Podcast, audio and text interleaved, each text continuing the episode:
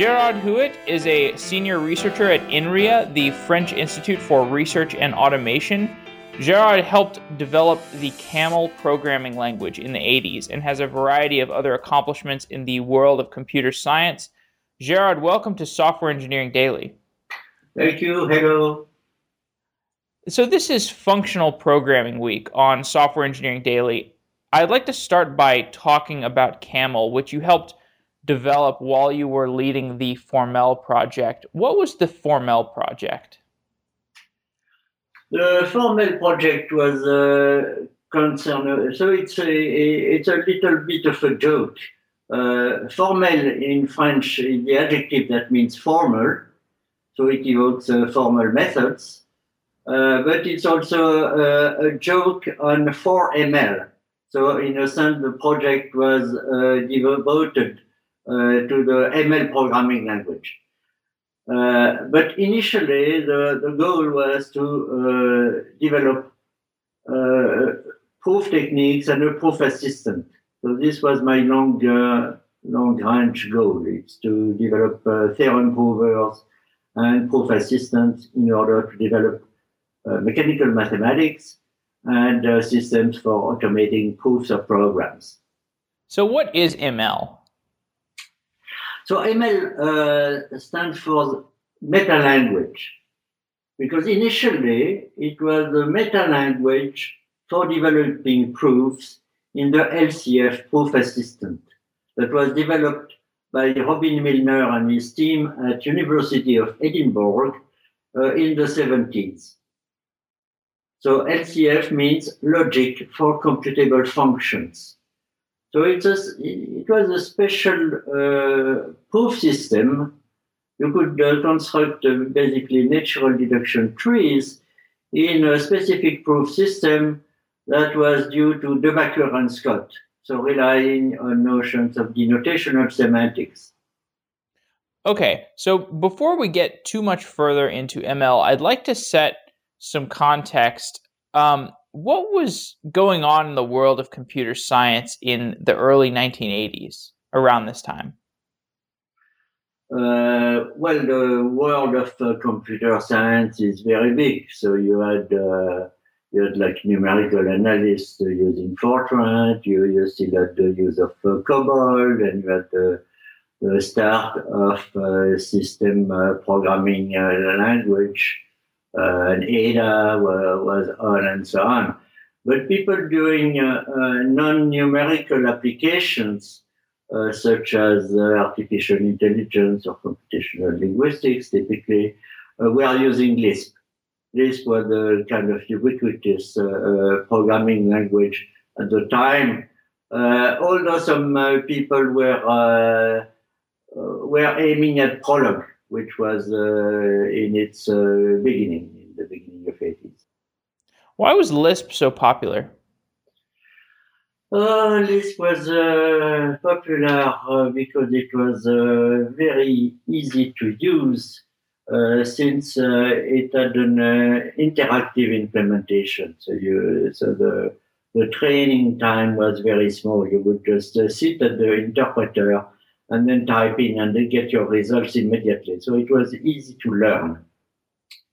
Then it had dynamic data structures with a garbage collector. So you could create trees and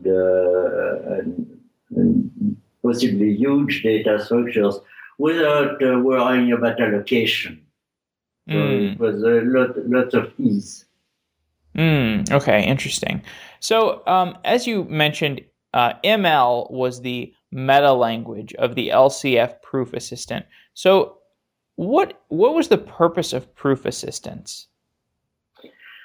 The purpose of developing automation of mathematics was, besides the assistance to mathematicians, it was mostly for doing proofs of correctness of software. So this was, and this is still the main stumbling block of software, it's correctness, safety, all kinds of considerations for which you want to have confidence in the output of your software.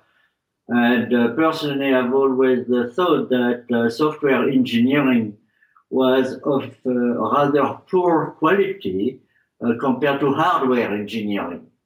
Because in hardware engineering, any mistake will show very quickly. Whereas in software engineering, people could get by with bugs that were hidden. And since we were concerned more and more with the safety critical systems, we needed to have proof assistance. Do you think there's an upper bound for the level of complexity you can create a proof around? I mean, because that's the thing I see with software is like sometimes your software project can just get so complex you can't have a proof of correctness around it.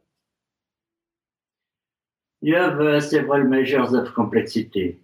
One is size, but this is not the main problem. The problem of size is encompassed by modularity. So if you know to write modular software, and if you know to do modular proofs, then and if your the mathematical material associated with your programs is somehow linear in the size of the program, then big can be encompassed just by modularity.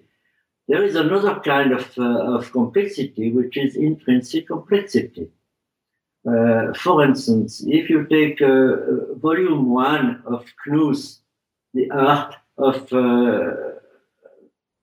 computer science, the first program he gives, actually, is a program for generating primes with the Eratosthenes sieve. And it's a very simple, small program, but there is some optimization. And in the footnote, he said this optimization is valid. But actually, the validity of this optimization relies on a very tough theorem of number theory, which is called the Bertrand postulate.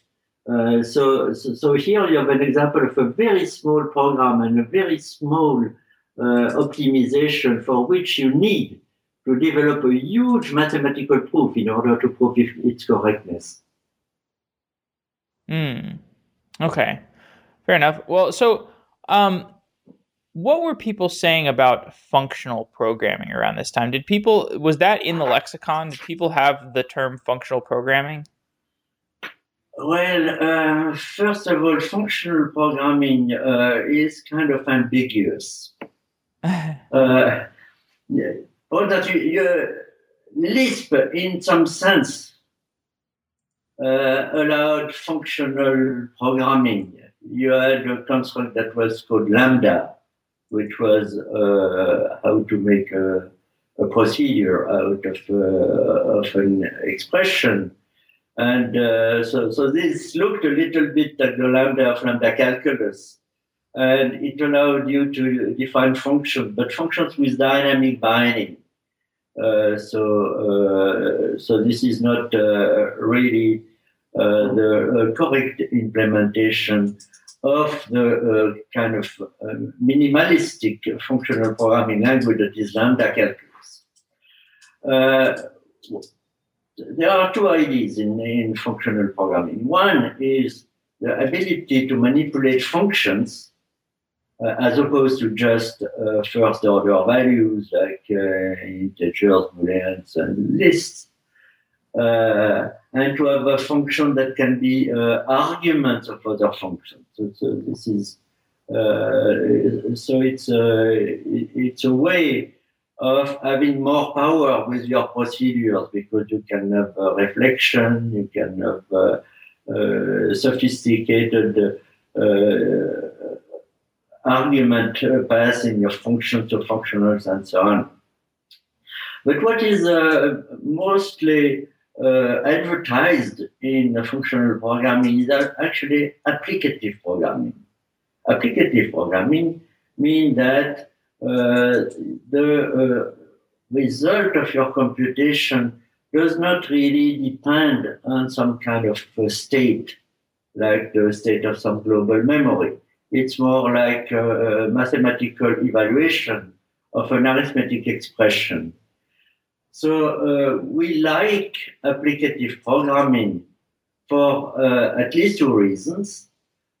One reason is that it's easier to reason about applicative programs because they are static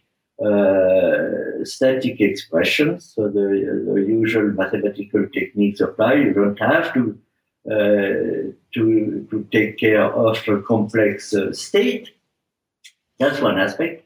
And the other aspect is that it's easier to parallelize.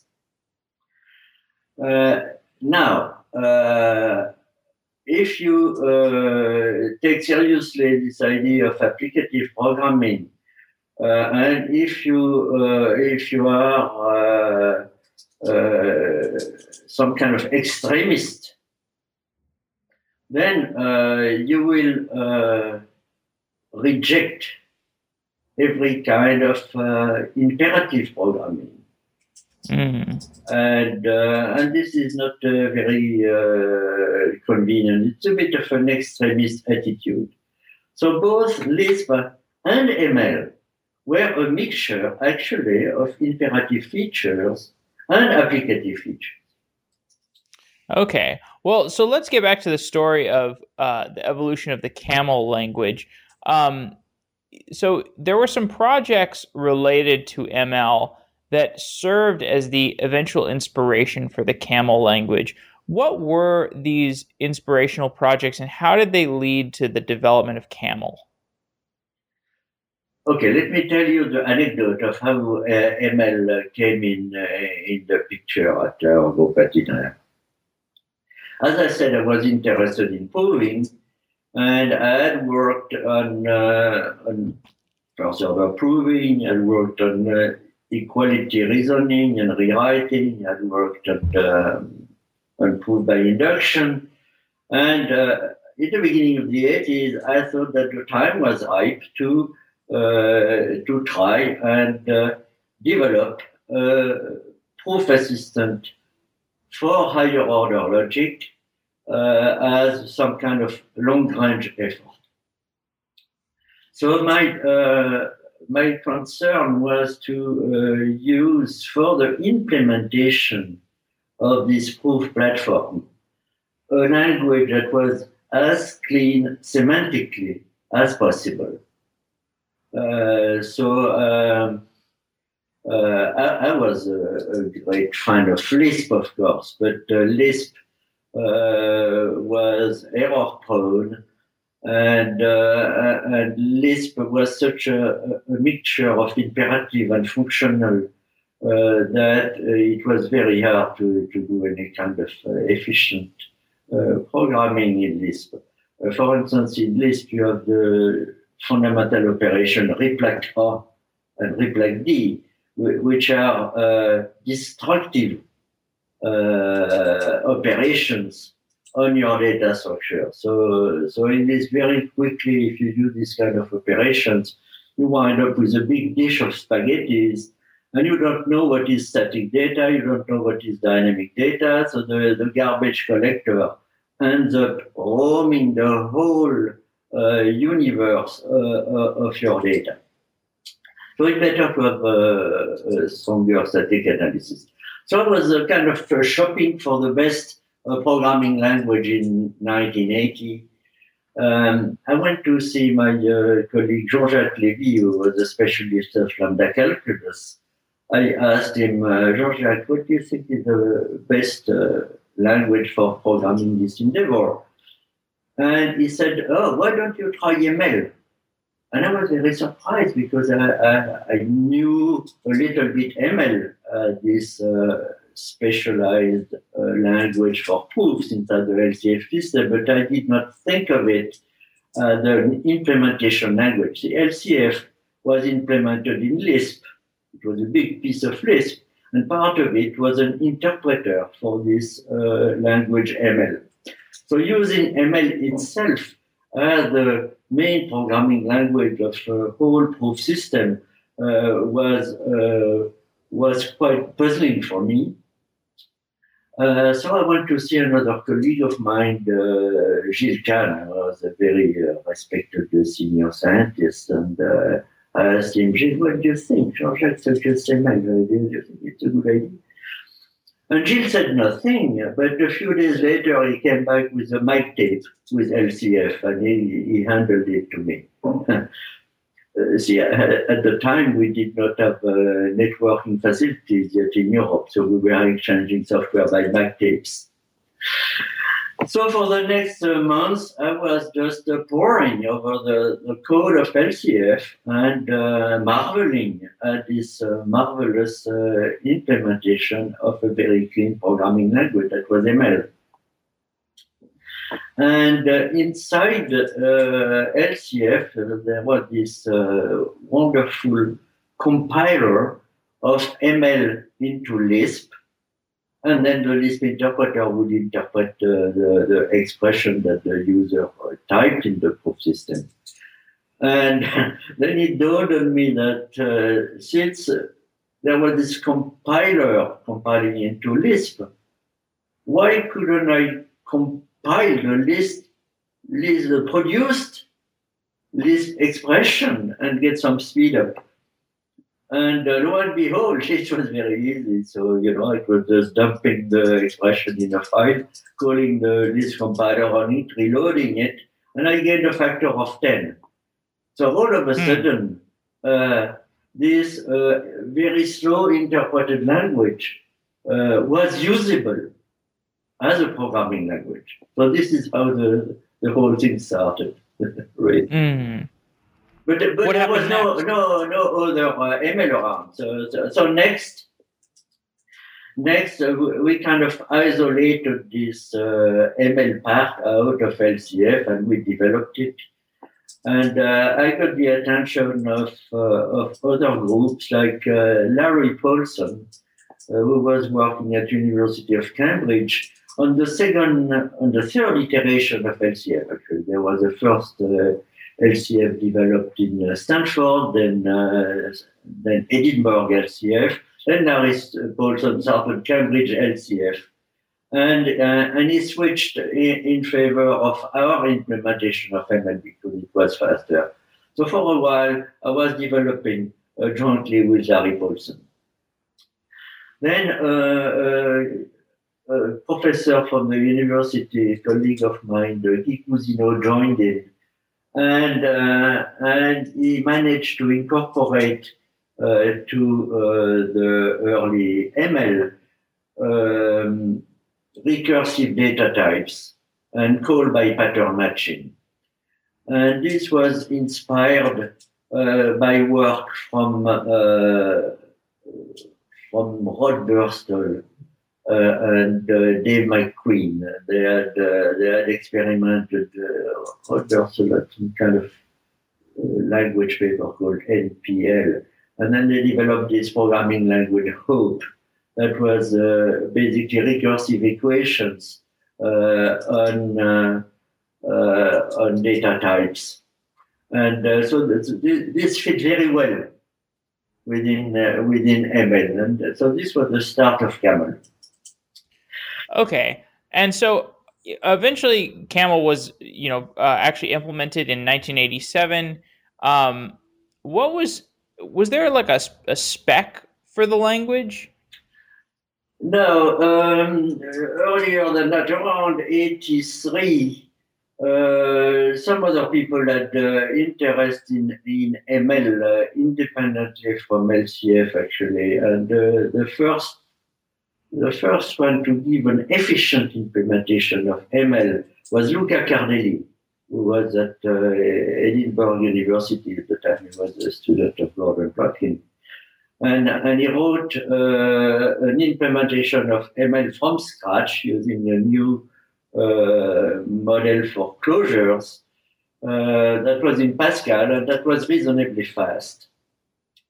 So in the mid-80s, we had Caml, But we had also this ML for Unix developed by Luca Cardelli. So Robin Milner, who was at the time working on process algebras, took an interest again in ML. And he decided to set an international effort for standardizing the language. So that was the work on standard ML, to which we participated in the years 83 to 87, let's say. And this was very, very active discussion. There was even a little newsletter called Polymorphism. And so there were very lots of researchers actively working at Edinburgh, at Cambridge, at INRIA, of course, and at Bell Labs, where Dave McQueen was working there. In 1987, when there was a full implementation with automatic memory management, and I mean, what was the what were the goals of that specific project, and how did that project evolve from that point on? No, the first Caml was just... the first one was in 1983, you're saying? Yes. Okay, wow. Okay, so I read some misinformation at some point. I will have to send out a request for an amendment. But let's talk about that implementation, though. Why did you add automatic memory management? Why was that so important? No, but memory management was on from the start. See, the whole Caml effort from 83 to 87, this was sitting on Lisp. Okay. Right, okay, all this was sitting on Lisp. So Lisp did the memory management. Lisp did the memory management. Yeah. Okay. But we were unhappy about it because we did not know how to tell the garbage collector of Lisp that some areas were static, like closures, for instance. Okay. Right. So for years we developed. We were piggybacking on Lisp. We had a very good Lisp implementation at INRIA. This was part of a VLSI project, and Jérôme Chailloux joined with a very good implementation called LeLisp. You did mention these closures, and I read a quote from Guy Cousineau where he said the CAM model potentially introduced memory leaks because useless values were kept in closures. Is that the difficulty you're referring to? Now let's see. I did not talk about the CAM yet. So how did the Caml came in? I was telling that Robin Milner was interested in giving a standard for the language. And we participated to this research effort, but we did not really go into the standard for several reasons that I may explain if you wish. But at some point, Robin was dissatisfied that we were keeping our own development and not in line with what was becoming the standard. Okay, one of the reasons was the module system. The module system from standard ML was too complex, and consequently, it did not allow a separate compilation. And for me, a module system must, first of all, allow separate compilation. So this was a stumbling block on which we were reluctant to move to the setup. Another thing was that I was not willing to freeze this programming language effort, because I thought this was research many solutions were kind of halfway, not half-baked, not finished. Lots of interesting developments could still be done. So I did not want to be bound by any standard. So at some point, Robin came to me and he said, Gérard, now we are... I'm serious about this standardization effort. You keep calling your language ML, and could you call it something else? So that's how we came with the Caml. So this came as a consequence of research into. See, one the important underlying formalism of all these efforts is lambda calculus, and typed lambda calculus has many disguises.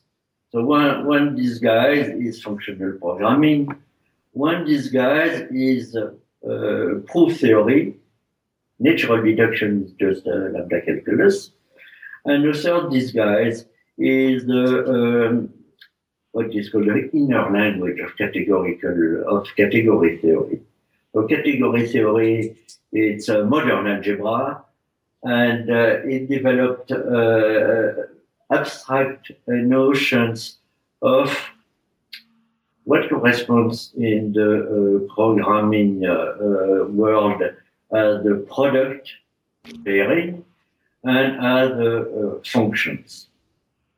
So there is a theory called Cartesian closed categories, which is some kind of equational presentation of type lambda calculus. So we thought it would be fun to base our implementation of ML on a set of categorical combinators that would act as some kind of bytecode for our ML implementation. So around 83, 84, this is what we did for Caml. It's to use this set of combinators, and this was the motivation for calling our implementation the categorical abstract machine language. Mm. Actually, this was not very efficient. So there was this problem of memory leak of closure that you mentioned. So very quickly. Yeah. Actually, we got rid of these categorical combinators, and we compiled rather in the bytecode architecture of the Lisp. There was a virtual machine called LLM3, and so we were compiling from ML into LLM3. Mm. Okay, so this is the state of Caml up to the end of the 80s, and then we developed lots of libraries and lots of facilities for doing metaprogramming with the clean micros and so on. But more and more, this Caml implementation was becoming some big monster. See, it was an enormous piece of Lisp. And yeah, so what were people using it for? What kind of applications were they writing? Well, the main application we were aiming at was this proof system. So right. This implementation of higher order logic that we call the calculus of constructions, which was ready about 1985. Okay, and so the whole implementation of the system, which is now called Coq. So this has been it's a 30 years old effort that is continuing in ML. Mm. So at the time, this was our main application.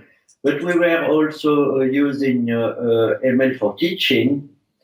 And the important point was when Xavier Leroy joined the team as a student, and he and his colleague Damien Doligues, they really did a brand new implementation of Caml from scratch, completely independently from Lisp, and with a smart garbage collector that would know about static area and would work with generations.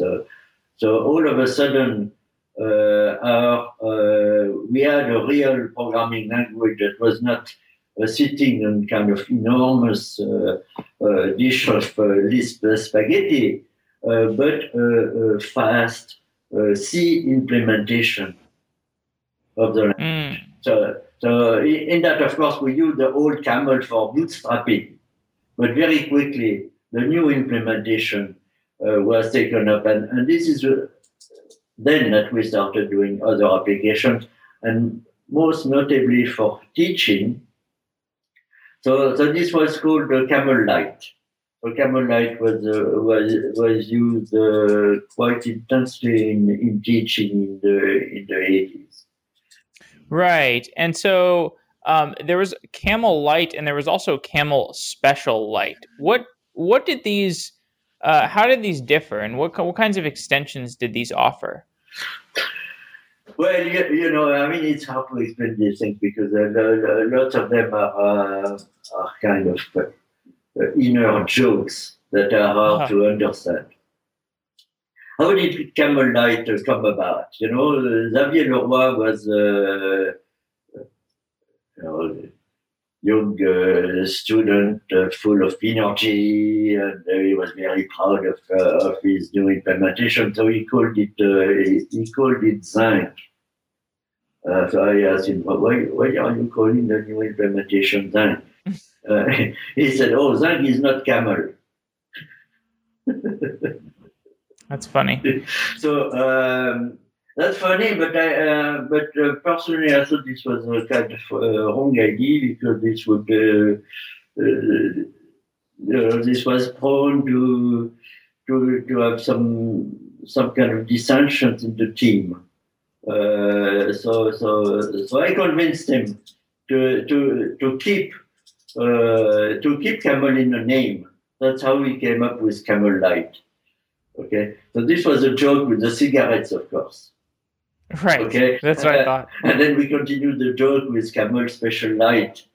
And at the time, we were even using the logo of Philip Morris Company. So that's funny. We are lucky that we did not get into an illegal dispute.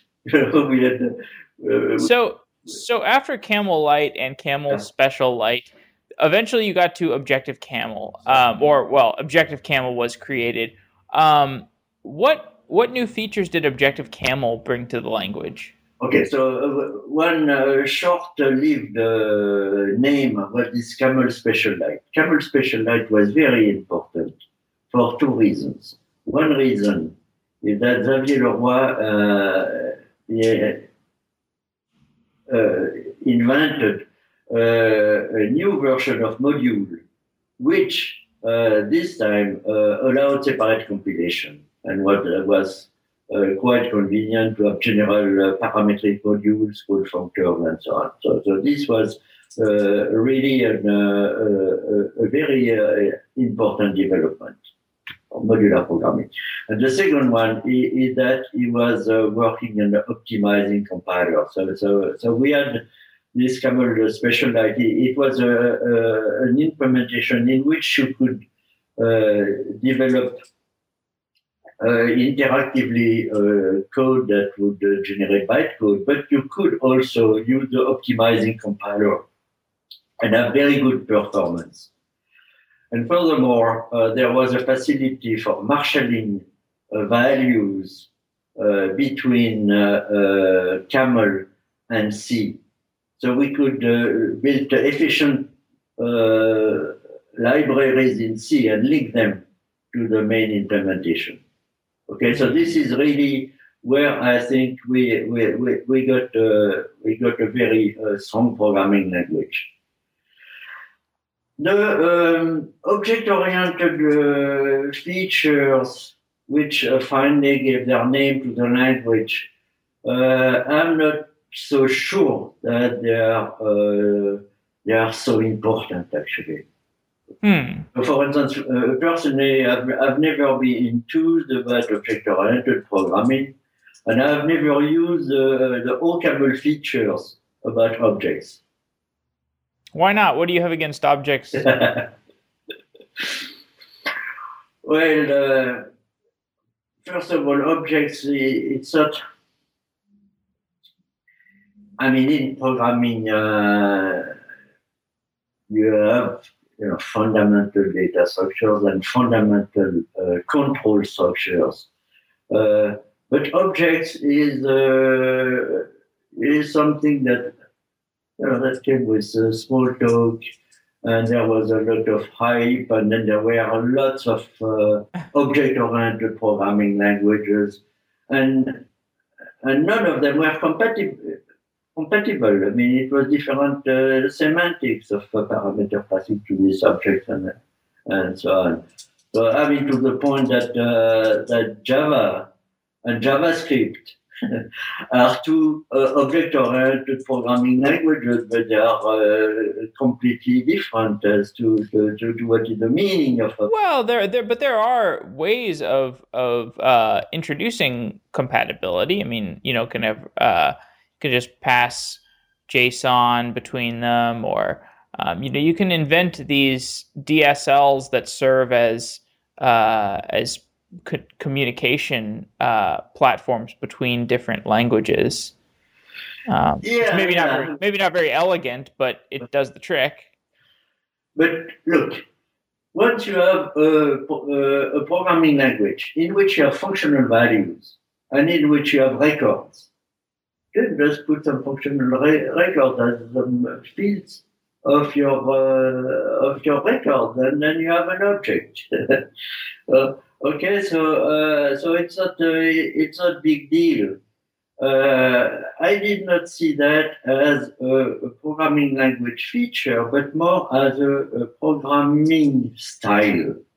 Mm. And then you have this idea of classes and subtyping, and this is where these programming languages differ. But I mean, at the time, there were so many people in software engineering pushing for object-oriented programming, and I was never convinced, because it was claimed that these programming languages were better for modularity, and I don't believe so. See, when you have a hierarchy of classes, then somehow this is a big global object in your programming. So in some sense, it prevents modularity. Suppose that's true. I don't know. Like so you never liked object. You just never worked with object-oriented programming at all, or you worked with it, or yes. Ah. Well, even in Objective Caml, I've never used. I mean, I'm still programming a lot with OCaml. I've never used the object-oriented facilities. Mm. What are the other features about OCaml that are appealing? It's a very good implementation of lambda calculus. Okay, so I am a lambda calculus fan. So from the point of view of applicative programming, it's great. But it allows also imperative features. But imperative features, they show like assignable variables or data structures. It shows in the type, so you can. You can identify properly the parts of your programming where you're using imperative features. Okay. Then it's well interfaced with C and well interfaced with the Unix library. So you can program, if you want, at a low level, and you can profit of the optimizing compiler. So Xavier has done a lot of work on optimizing compiler for the various architectures. So this is a strong point. And so you can marshal back and forth, so you can link with any other piece of software through some kind of C linking. Okay. So, I'm kind of curious about just the challenges of building a functional programming language or building out an implementation. I mean, what when you were managing the Formel project, what were the managerial challenges and the technical challenges that the project presented?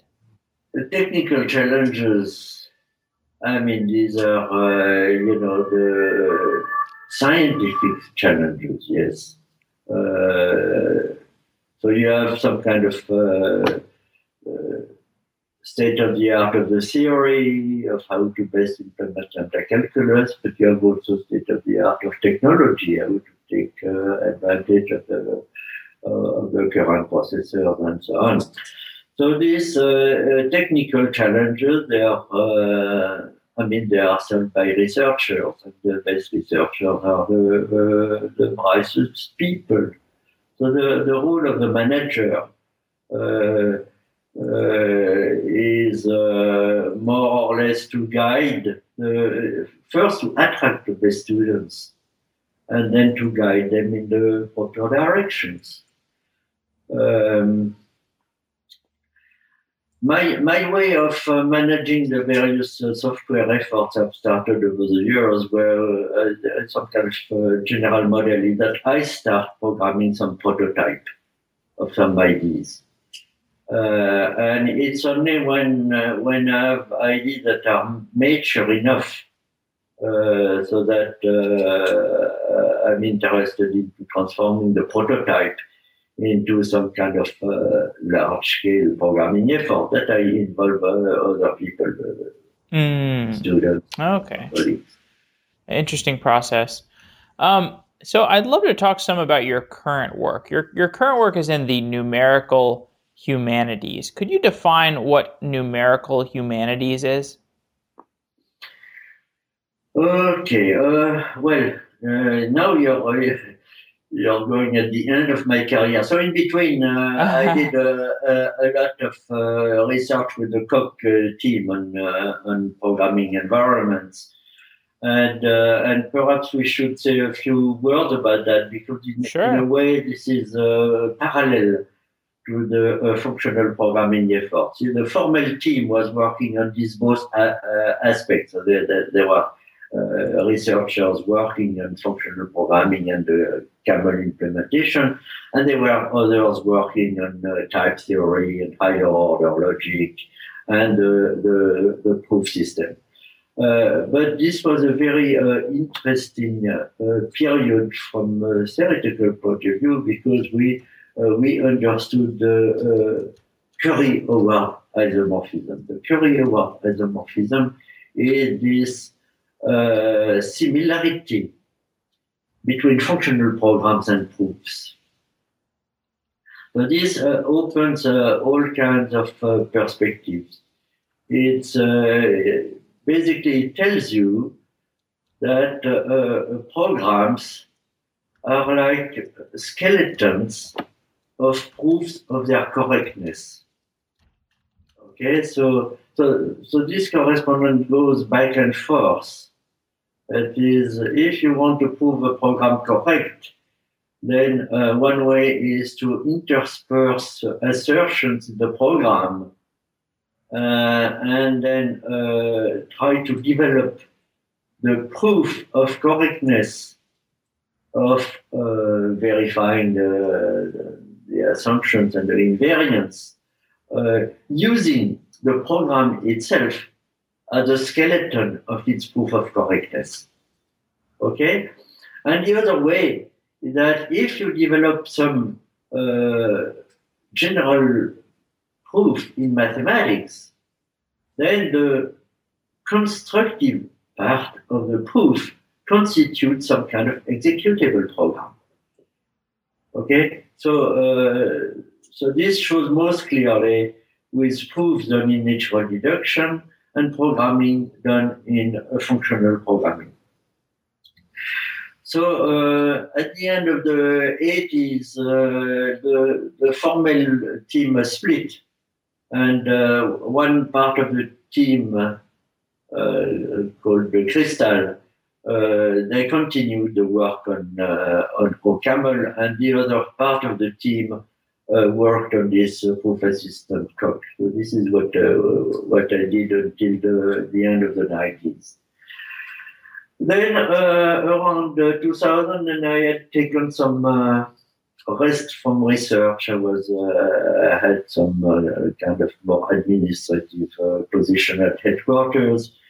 And after 3 years of that, I came back to the lab, and I was kind of free to go in other directions, since all my students had graduated, so I was free to investigate other things.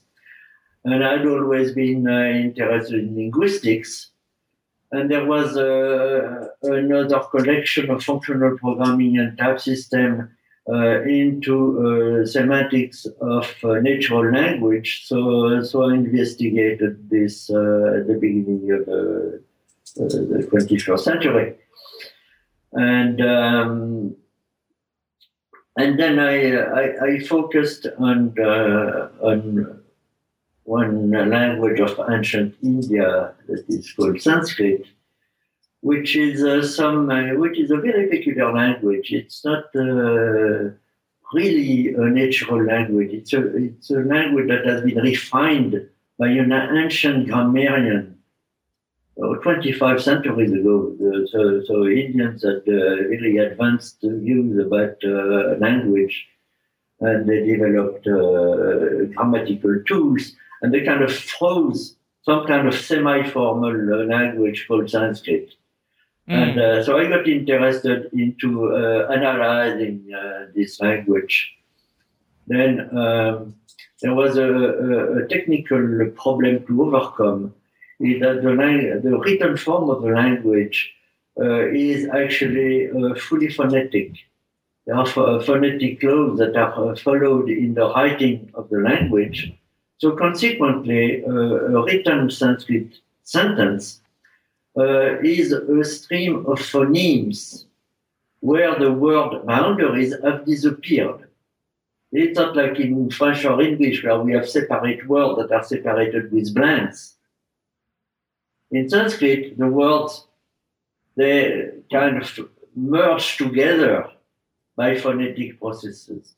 So that's the first difficulty to overcome, is how to find the words in the phonetic mess. And so I looked at this technical problem, and for that I developed